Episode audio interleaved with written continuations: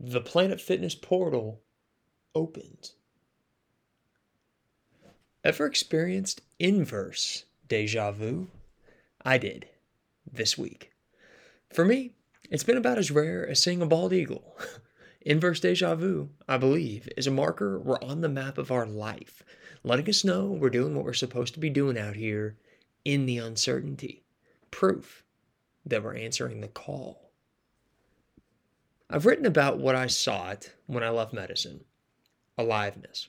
Hence, I wasn't feeling alive while I was in medicine. Hence, though, I had once felt alive. When I think about those moments where I felt the most aliveness, I remember my first job out of college at a nonprofit. I remember chasing surf in Hawaii. I remember running a marathon in Montana. And in the dearth of my medicine existence, I misunderstood what caused my previous alivenesses. I convinced myself that vitality had lived in the location or the activity, so I went and I got a residency position in California where I could surf after work. And yes, this was an awesome life for stretches. Glimpses of life and meaning and fulfillment came, but I never owned that deeper sense of knowing I was in the right place, at the right time, doing the right thing. I tried a shortcut, and it didn't work.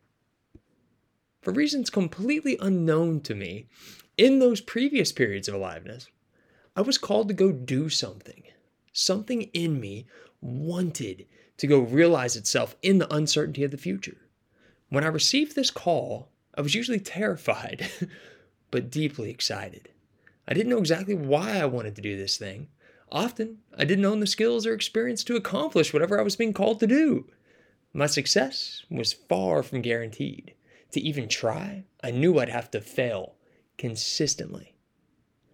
But once I committed, I felt alive. It was that simple.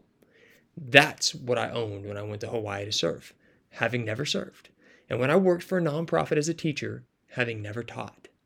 And this is what was always missing in medicine. Back to this week's inverse deja vu.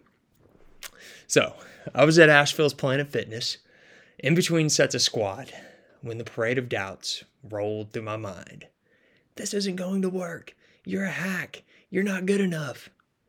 Blah, blah, blah.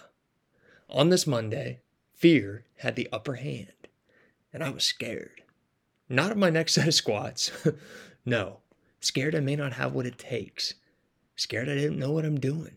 Scared I might actually fail. Then, I remember being in Irvine's Planet Fitness two years ago. I don't know why, then, I started back at the gym. Initially, I lifted without weights for two weeks, only doing bodyweight exercises because my body's strength had been wilted by the computer monitor. But for some reason, I was called into the gym. Over months, the regimen took on an energy all of its own as I sensed I was connecting into something bigger than my present situation. There was something out there in the uncertain future I was preparing for. I knew I wanted to leave medicine. I knew I wanted to be myself again. And I knew I need every extra rep in the gym. After a few months, before I'd even graduated residency, I found some peace, even, dare I say, aliveness. I was trying again. I was back in the uncertainty again. I was working towards something I could see out there somewhere in the future.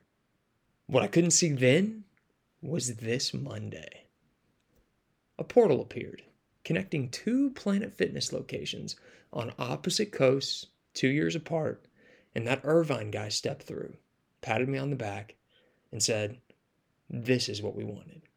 This is what we prepared for. Inverse deja vu.